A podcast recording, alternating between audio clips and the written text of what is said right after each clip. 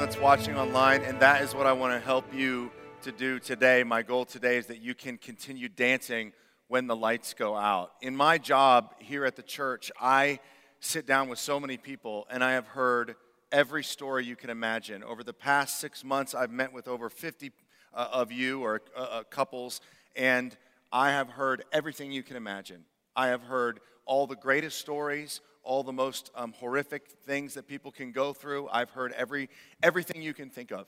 Um, I've heard uh, people say things I, I didn't think were possible um, that have happened to them. I've heard people talk about their greatest fears and their greatest doubts, and I've just, I've, I've heard it all. And uh, the reason that I'm doing this series and uh, is because of those meetings and because of those times as I've sat with you and realized that so many of us are going through such intense trials and challenges. And um, it got to a point a couple of months ago um, after uh, just a couple of meetings where it just seemed like every person I met with was suffering greatly in some way.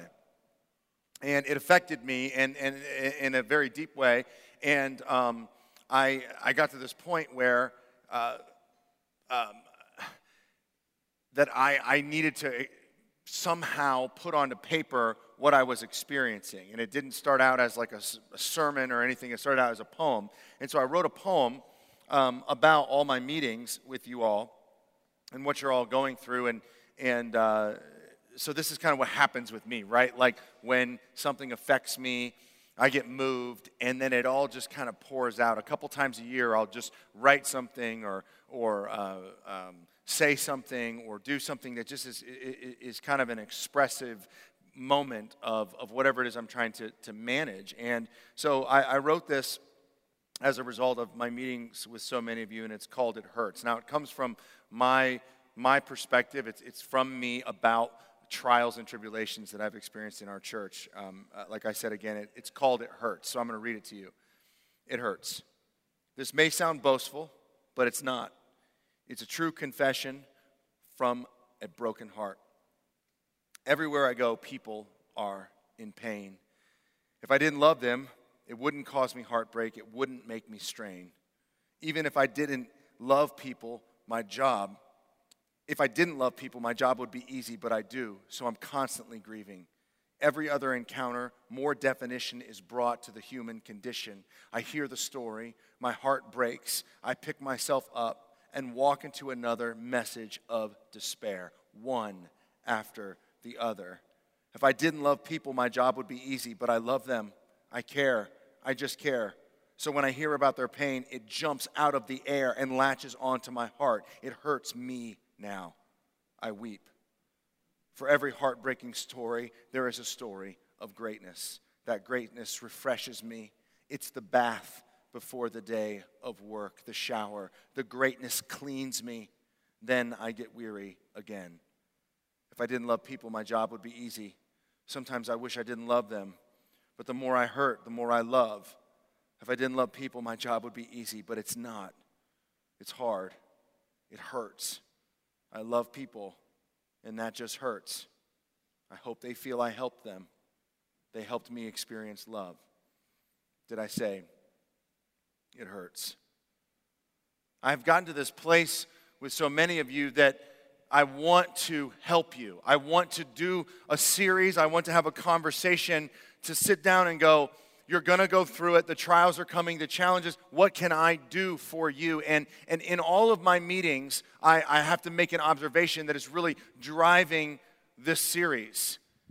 And, and it's a simple thing, but it's a profound thing, and it's something that I've noticed so clearly in interacting with people at our church and people in general, and it's this right here. When facing trials, God's people have the advantage. When facing trials, God's people have the advantage. And let, let, me, let me enhance that a little bit. Because obviously, when you're, when you're one of God's people and you're, you're born again and you have the Spirit of the living God inside of you, that's the presence of God. And that spirit is a spirit of power and of love and self discipline. And um, it's, it's, it's, it's a powerful spirit that guides us and shapes us and transforms us from the inside out. So when you place your faith in Jesus, you already have an advantage in this world because Jesus has overcome this dark world that we live in.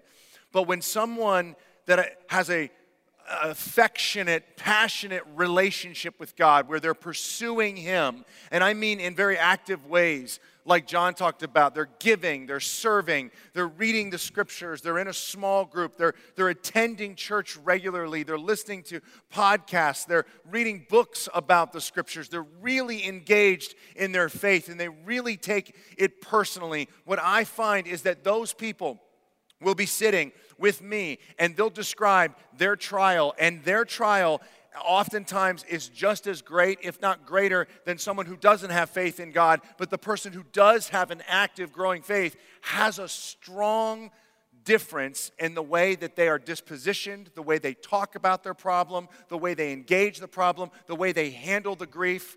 Let me just be clear it doesn't mean that someone who has an active, strong faith in the Lord that they don't cry or they don't weep or they don't struggle or they don't feel the pain. They, they, they, it's the opposite. They feel it deeply, but there's something about their strength that transcends. And I listen to the people who have a great faith in God talk about massive problems almost as if they're not the kind of problem that other people would think they are. I have sat with people who've gotten the terminal diagnosis and watched them trust God out loud. In the midst of their fear, in the midst of their questions, there is a bubbling of faith. And I have watched others uh, of us and, and, and been around people in the community who don't have an active faith. Sometimes, uh, and this is one of the reasons our church exists, it's so important that this happens.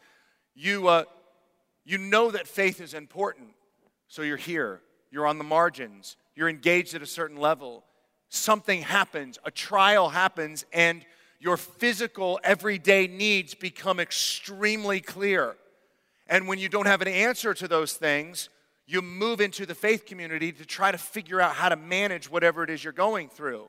And so I've talked to many people who are just on the beginning, they're on the threshold of their faith, who are engaging in a trial, and I watch as they don't have a faith within God get, get kind of forged and the struggle is very, very different.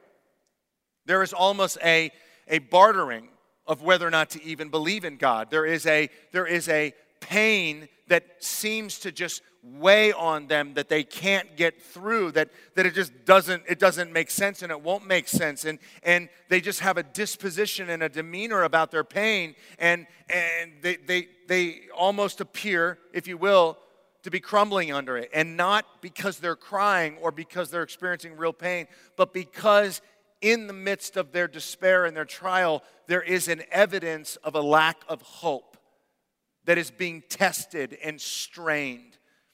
And so I, I'm not up here telling you, hey, you need to have trust in Jesus. You just need to put your faith in Jesus and all your problems will go away. In fact, that's the opposite. The more you have faith, the more trials will probably come your way. Faith doesn't eliminate them, faith kind of uh, makes them look different. But all that to say, I'm not up here saying you need to buck up. I'm up here saying this sermon is about you. This is my observation. I have watched people uh, handle it and, and struggle. And, and, I wish that I could oh, kind of make them have a different faith or a different thought. And I wish I could fix it in the moment, but I can't because I know the people that kind of look in the face of certain trials and they, they just, they figured it out because there's something they've done where they've taken personal ownership and there's a foundation of their faith that stands strong. It stays in the midst of the earthquake that they're experiencing.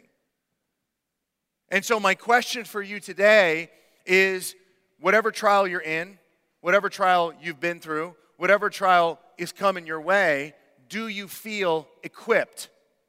Because I believe that it's my job to equip you to be strong in the face of trials. It's my job to help you.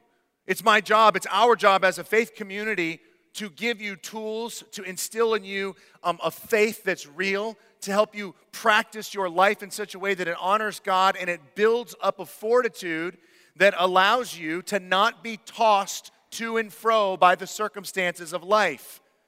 That when the waves come, you don't just move all around, but you stand firm and you have, you have a mooring in the ground. And even though the winds and the waves come, there's something that keeps you tight in your spot.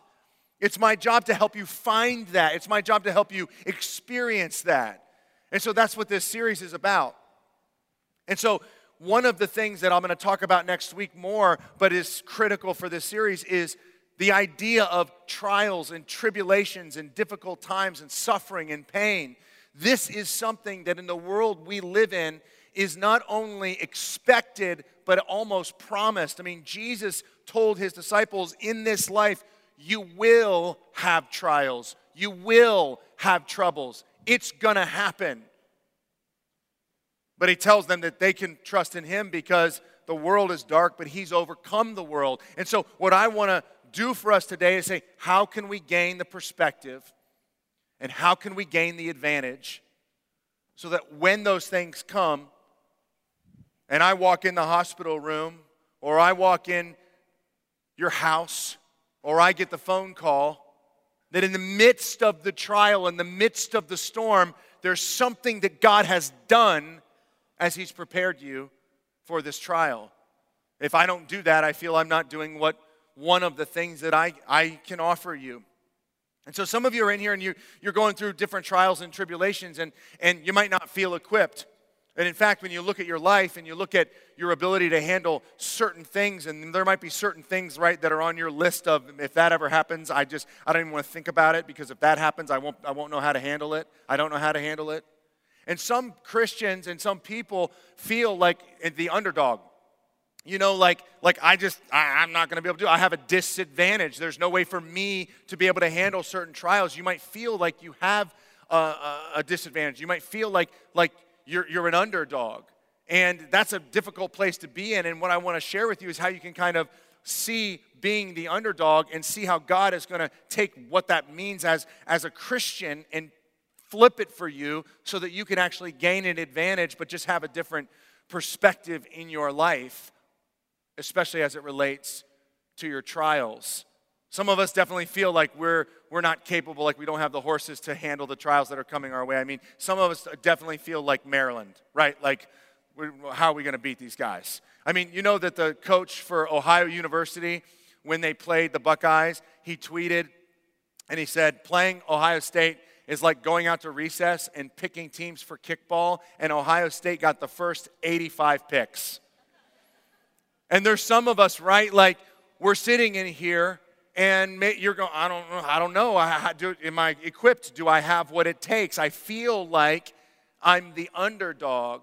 And whenever we face trials or, or certain uh, giant problems in our life we have to figure out like okay this seems bigger than me. And that's the way a trial can seem. A trial can make us feel like we are the underdog like I'm not equipped. You know, you might think of the, those things, those diagnoses, or, or, or those certain problems that you go, if that comes, I'm not equipped. Lord, save me from that thing. And the reality is, is that's a dangerous place to live because when that thing comes, you know, God has is said, I can give you an ability to withhold, to withstand, to grow, to move for that. I'm bigger than that problem. You know, with God, things are very different. And so that's that's the point of this message. People that have God they don't feel like the underdog. They feel like they have an advantage. They feel like they can take it. They feel like you you see a big giant problem and that's that's the the observation. One person looks at it and goes, "I can't handle it." And the person with great great faith goes, "I think I got this because something that God has done in me has prepared me to handle the situation." And I want everyone to be like that person. That's what I want for you. And so when we think about underdogs, the quintessential example and story of the underdog is this story that we all know of David and Goliath. And so I told you I was going to tell you a story, and this is the story I want to tell you today, but I want to share it with you and maybe show you how it's not quite the story that you thought that it was. If you've never heard of David and Goliath, Goliath, even in popular culture or whatever, raise your hand if you've never heard of him. You'll feel really stupid if you raise your hand. I mean, it's fine if you did, it's fine. Eh, we, it's just, we all have kind of a basic idea of this story. So let me just give a recap of it real quick, and then I want to show you how different God is with his people than, than how people without God are. Um, so you have the Israelites 3,000 years ago in their infancy of their kingdom, and they have a king named Saul. And they've kind of landed on this spot up on the hills in Jerusalem. And down a, a, away from the hills is this western plain called the Shephelah, and it's one of the most beautiful, breathtaking pieces of ground in all of Israel. And it goes all the way down to the Mediterranean Sea. And it has all these different valleys and canyons and stuff that run across it so that you can work your way up to the actual um, city or the top of the hills. And the Philistines, who are kind of one of the, the arch nemesis of, of the, the Israelites in the Old Testament, they are actually a, a group of people that um, came by way of Crete. They're seafaring people that, that made their way to that western side and they settled down in the Shephelah, in one of the most beautiful regions of that whole area. And because they settled there, they, they were on um, Israelites' radar.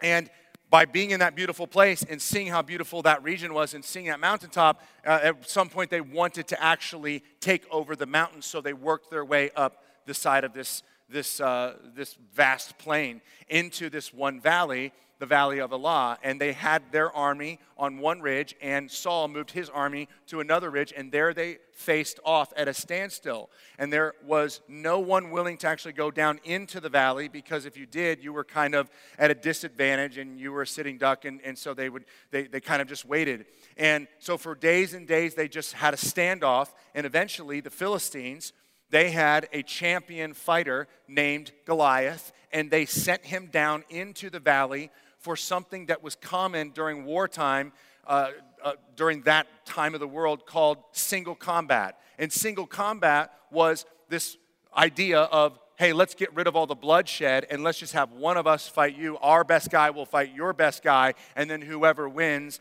you know, the rest is, is, is history. We get to kind of take over this land and, and you become our people, or vice versa. And so Goliath was every day going out into the valley and he was yelling up at the Israelites, saying, I'm here, I'll fight you, I'll destroy you, bring your best, and I'll take you out. And he was, um, as you know, he was a giant. The Bible says that he was covered with bronze uh, uh, material and armor, and that he had a javelin, and he had a sword, and that he had a, a, um, a shield that was so big that someone else was carrying it, and that he came down into this mountain and he yelled out, and he was so big and so scary that nobody was willing to take him on. I mean, this guy was a giant. He scared every person that heard him. And so every single day he'd go out, and all the Israelite people were on the hill hearing him every day, going, I'm not taking him on. There's no way I'm taking him on. This guy's almost nine foot nine, 125 pounds of armor. There's no way anybody's going to take this guy on. He'll just, he'll just destroy you. I mean, if you've ever been around, um, you know, a professional athlete, someone who maybe plays for an offense or defensive line in the NFL, you know what I'm talking about. Yesterday, um, I was uh, I was just out and about and, and I saw Andy Katzenmoyer. If you remember Andy Katzenmoyer, he was one of these amazing linebackers for, for the Buckeyes. He wore number 45. He played for Westerville South. This guy was a man among boys. Like, like when you see him, I, I looked at him yesterday and I thought, man, I hope that when I grow up, I like look like a man too. And I realized, like, I'm 39. Like, I'm a man. This isn't going to happen. This, this guy is a man among boys. This guy was so big. I remember that um, just watching him run sideline to sideline in, in Ohio State games and just demolish people. He's one of the best linebackers that we ever had. And, and you know, I, there's a guy in our town that you may know, he played for the Buckeyes named Michael Redd. I know Michael Redd, and we spent a little time together. And when you're around him, just he's a, he's a great Ohio State basketball player. He's a great professional. Just big, big hands, big shoulders. And you just see that, okay, there's just like a size differentiation here of, of why this guy is a professional athlete. There's just, there's just a difference. So you take the biggest amongst us and now you add a couple feet. I mean, imagine Shaquille O'Neal feeling like kind of small. That's how big Goliath was. If you watch Shaquille O'Neal and Charles Barkley fighting on the sets of TNT, you know this is a scary situation right? Like this is a bad situation. This guy's big and scary. And so every day he's taunting the Israelites, and there happens to be a boy named David who is related to some of the soldiers in the army, and he is a shepherd boy.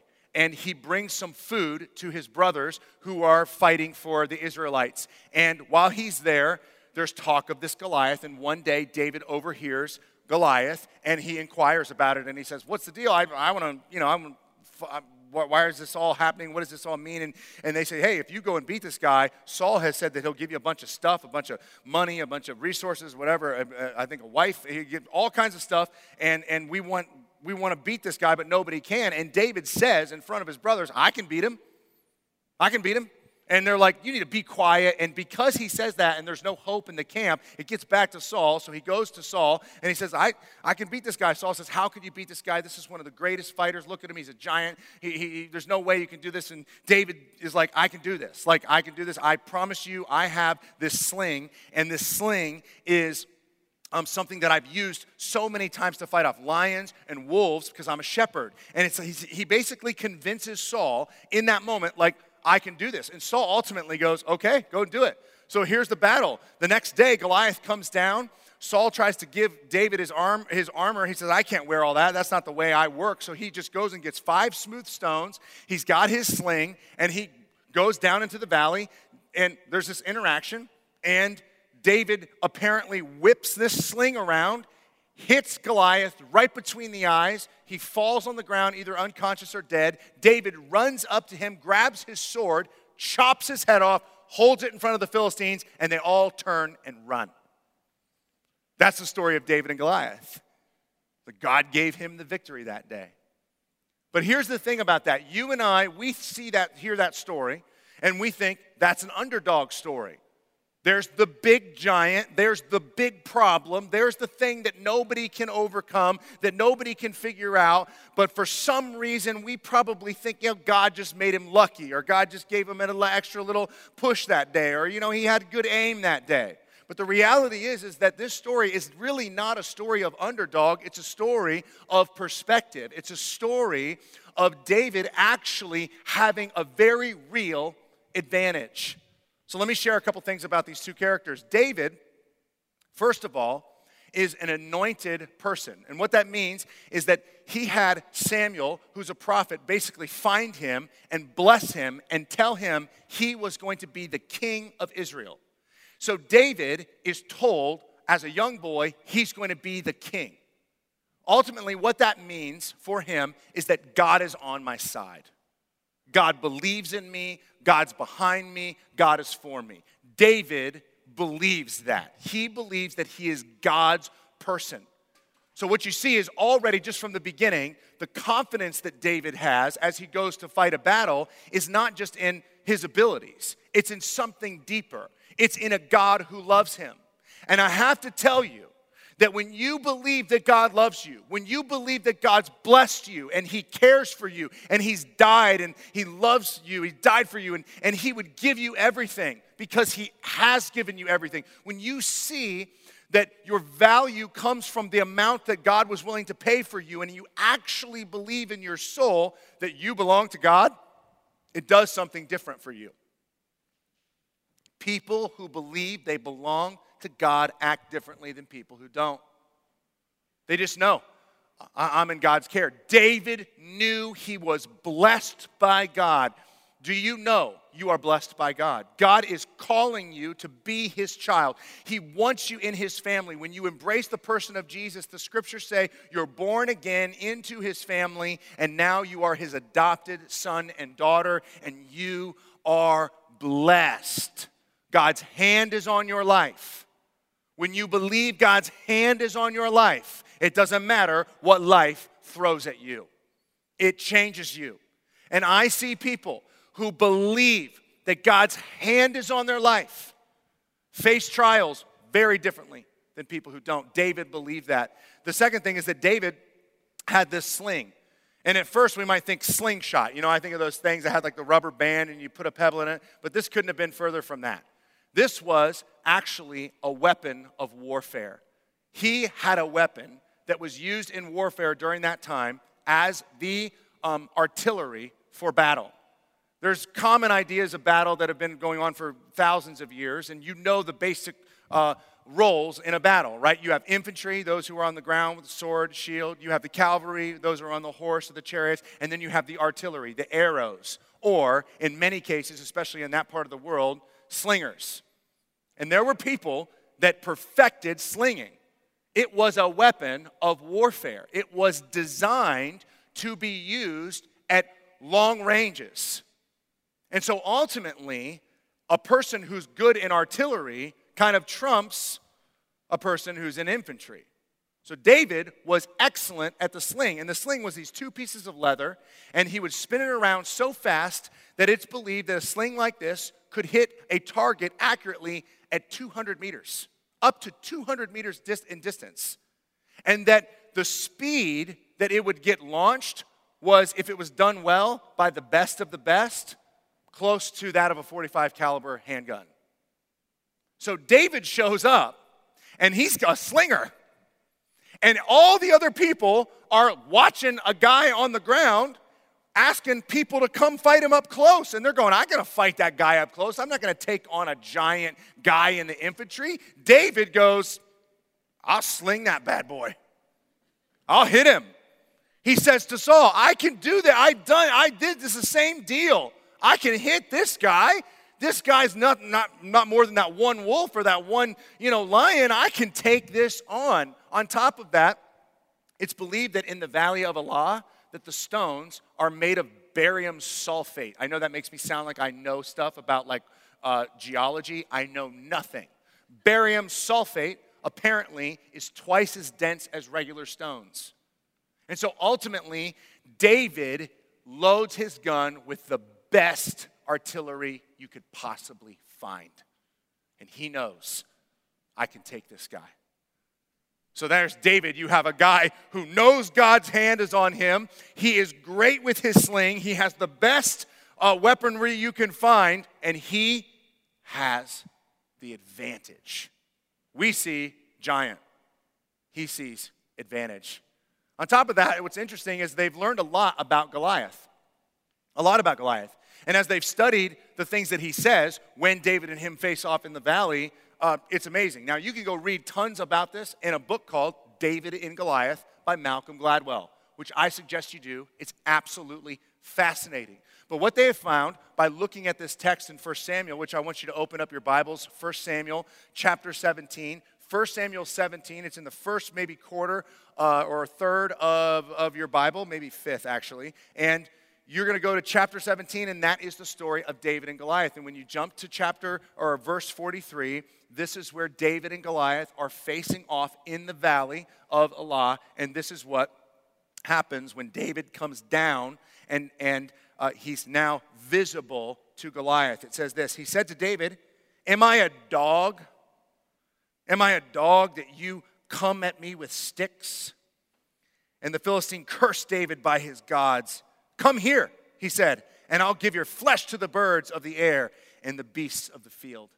Now, when looking at this closer and knowing how tall he probably was, there's a couple things that have jumped out. The first one is this that he says sticks.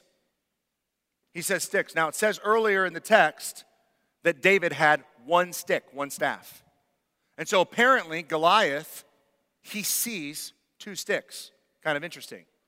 Now, we know from what I just told you that he is an infantry fighter. He's a close up, hand to hand fighter. But it's interesting that while David is moving towards him, Goliath says, Come here. And what they have found and what they believe is that Goliath most likely had a condition called acromegalia. Acromegalia is when a benign tumor attaches itself to the pituitary gland and it sends an overly um, necessary amount of growth hormone to, hormone to the body. People that have giantism today all have this. Andre the Giant had acromegalia. There's belief that um, Abraham Lincoln had acromegalia. Anyone who gets bigger than their heart can actually handle and just continues to grow probably has this condition, and then recently they've been able to, able to find it. The interesting thing about acromegalia is it makes you very slow, which is something that when we look in the text, we see that, that he is slow, that he's having to be led out on the field. And it also plays a huge role in vision because the, that tumor affects the vision center of the brain. And so they've found that people with acromegalia, they move slow, they can't see very far, and they have double vision. So this explains it. There's Goliath. He's in this valley. he starts to see something moving and he sees a guy with a stick, but he thinks he has two sticks. Hey, what are you coming at me with sticks? David's like, It's just one stick, bro. This is a sling. That's a stick. Okay? And then he's kind of, you can just, you know, you can imagine, he looks off to the side of him because there's maybe two of them. He has double vision. he says, Come here so I can devour you and feed you to the beasts. And David's like, Oh my gosh, this giant can't even see me. So there he goes. He whips up his sling, fires, hits him right between the eyes, and down goes the giant. You see, this is not a story of the underdog that God shows up and does something supernatural and wins a battle. This is a story about how we in the world experience trials and giants and difficult situations. And when we have God, no matter how big the giant is, we have the advantage. And that's what I want to give to you. I want you to see that those who follow Christ, that know they're blessed, that take their previous trials and, and hewn them into good works and wisdom, these are the people that have advantages. You want this, you need this. So here's the deal how do we get it? How do we gain this advantage? How do we get it for ourselves? It's, a, it's an interesting process. In the book of James, which is one of the last books in the New Testament, the brother of Jesus talks about the purpose of trials and what trials actually do for us. So I want to read that with you. This is James chapter 1, verses 2 through 4. James chapter 1, this is uh, in the back of the Bible after the book of Hebrews, and it's an amazing book, probably written by the brother of Jesus, who was the pastor in Jerusalem after Jesus left. He didn't leave and go spread the gospel all over, he led the church in Jerusalem. And so he knows that those Christians who were Jewish by their, their kind of birth, that then embraced the Christian mission, that they're under a lot of different uh, speculative trials and persecutions and confusing uh, experiences. And so, what he's trying to tell them is that God is faithful in those trials because you're new in this, this following Christ situation. So he says this in chapter 2. He says, Consider it pure joy, my brothers, whenever you face various trials of many kinds. Many kinds. All different kinds of trials, you can consider it joy because you know that the testing of your faith or the proving of your faith develops perseverance. Perseverance must finish its work so that you may be mature and complete, not lacking anything, not lacking anything.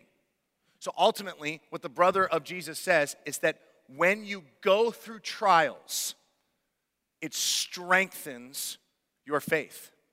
It actually makes you stronger. Trials strengthen our faith in God.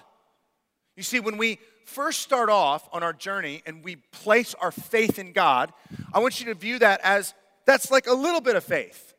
You started, it's a lot of faith in God, it's a lot to trust, but it's a little bit of your faith. You're taking all you have and going, okay, I'm going to trust my life with a God who can handle it and fix this spiritual situation and, and, and, and help me. But it, it makes sense, doesn't it? That by default, when you first put your faith in God, your faith is young, it's small, it's not as strong as it needs to get. Ultimately, that faith moved and placed its trust in God because of a great need. So, because you had a need, you trusted in God.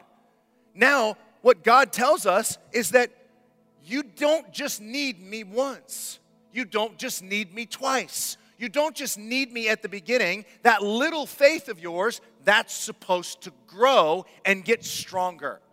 And ultimately, the way that I'm going to help you grow in your faith is similar to the way it started. You needed me to save you. You're going to have challenges in your life where you need me all the time. So when you need me, you're going to rely on me, and I'm going to prove myself to you in my own way, and therefore make your faith grow up, make you have more maturity give you everything you need, give you an advantage.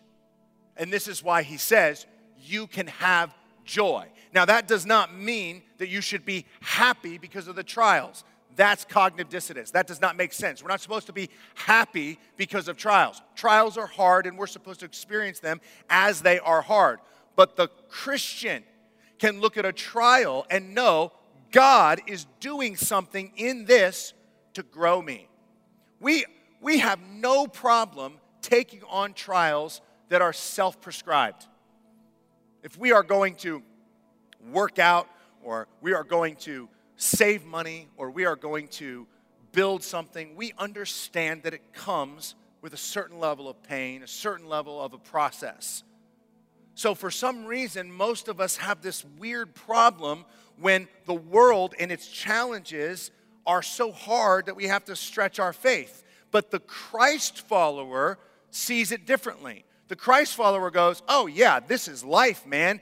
God told me I need to depend upon Him. And so, as I depend upon Him, my faith is going to grow and I'm going to, to become a different person in trusting God. A lot of people, and one of the biggest lies in the church, is the more faith you have, the less trials you'll have. Maybe you've grown up and you've, you've felt that, you've heard that. You know, maybe it's, it's indirect if you're struggling with depression or you're struggling with a problem and some Christian comes along and say, you just got to have faith. You just got to have faith. And, and it's almost like they're saying, you know, your faith should get rid of those problems. But it's actually the opposite. The opposite is actually true. You see, what happens in the world is the problems strengthen our faith. The problems are coming, so our strength is supposed to grow as a result of them. Faith doesn't eliminate trials, faith grows in the midst of them. And so God is in the process of giving us an opportunity to grow and trust Him and show up. Um, ultimately, when you think about David, put it, put it this way all David did was get opportunities to continue to trust God more. His faith continued to grow every time he interacted. The other thing that happens when we go through trials is it gives us tools for future trials. This is the story of David and Goliath. This is why he had an advantage. Imagine David.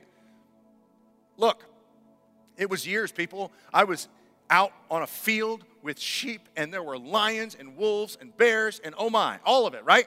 It's all there and i had failures. You could just see like if you if you had like some kind of behind the scenes with david that he's sitting there going yeah i mean there was one time like this one wolf like ripped off half my arm and i lost three sheep that day and the next day i made it different and i put my fire in a different spot. And you can just see that he he went through years of learning to use his sling and fight things off. Those were trials. Those were difficult situations. Those were sometimes affected by weather and circumstances and terrain and david had to to figure all of that out. And what he did is those situations turned into a tool for facing Goliath. He went and said, I have the maturity. I actually have the insight. I know how to take this on. You and I see David and Goliath, and he's the underdog. And David saw it as I'm not the underdog, I'm under God. I'm in His name, and I have been trained to take this on. He had the advantage. Imagine standing with David on the side of that cliff and looking in his face. All the other people in the army are terrified. Who's going to take on this giant human that's a, a soldier, a killing machine? David went, I can do it. I can do it. I'm God's man. He blessed me, and I've been trained, and I have seen people who know that God's hand is on their life and take the trials that they're going through, gain a measure of insight into the world that's hard to comprehend. They know how to navigate, they know how to do certain things differently. They've been trained and they take those difficulties and they parlay they, them in to doing life differently and doing it better and living a life of faith in God. When facing trials, God's people have the advantage. David and Goliath is a story of advantage. I want to share one final story and, and then and I want to pray for us. I get to see this all the time. I get to see people who represent that advantage and people who are just starting to understand who God is and how to trust Him. Recently, I had a conversation with a friend of mine who is the father of um, one of the kids that my son plays on the soccer team with. And he and his family, they have a couple kids, they just had a, another little baby girl. And they found out recently that she had a heart problem, uh, a pretty serious one where there, there's a hole in, in her heart.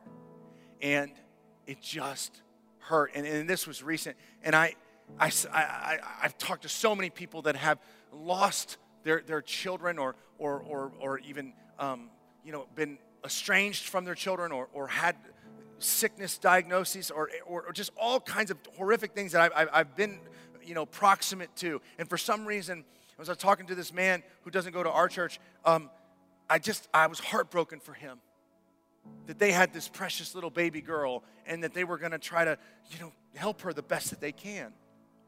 And everything I know, I know about David and Goliath. I know we got to trust God. I know that there is real hope. All this stuff. I'm a pastor, of course, I know. I have hope. I've been around some of the darkest moments and brightest moments, and I see God do all this stuff all the time, making beauty from ashes. It's just what He does, and, and you know, rah, rah, rah. But for some reason, it's kind of all of that just like, it's just like paused. And I just went to this guy, and I just like, how, I asked, how are you going to get through this?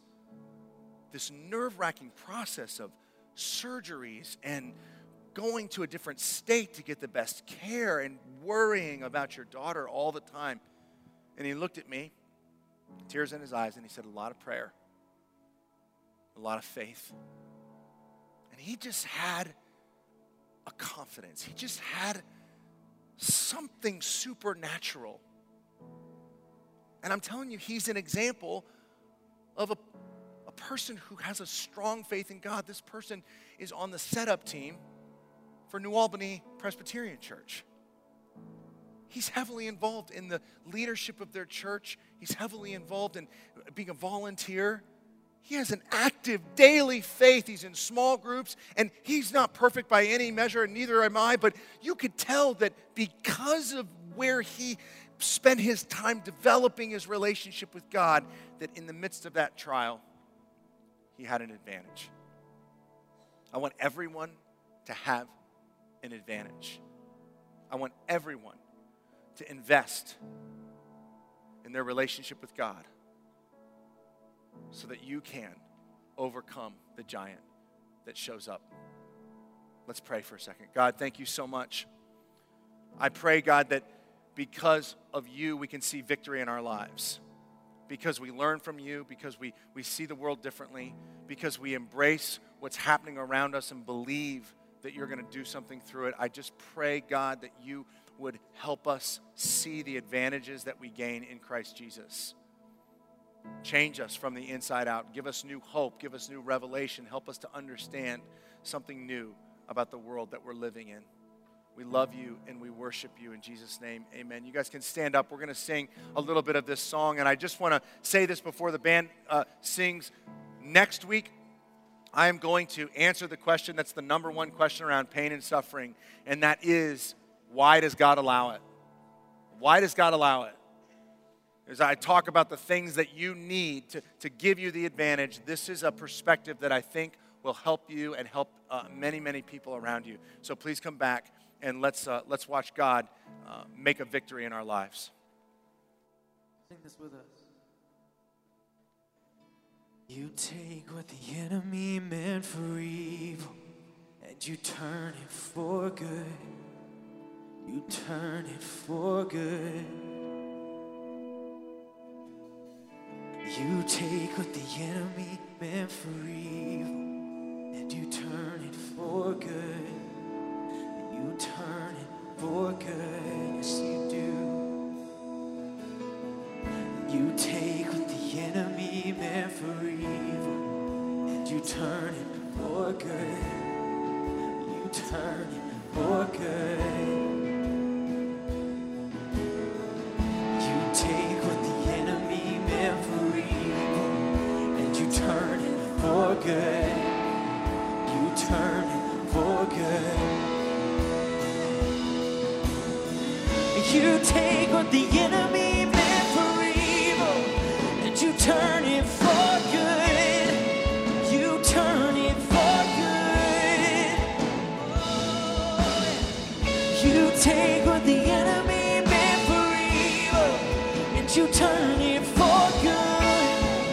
you turn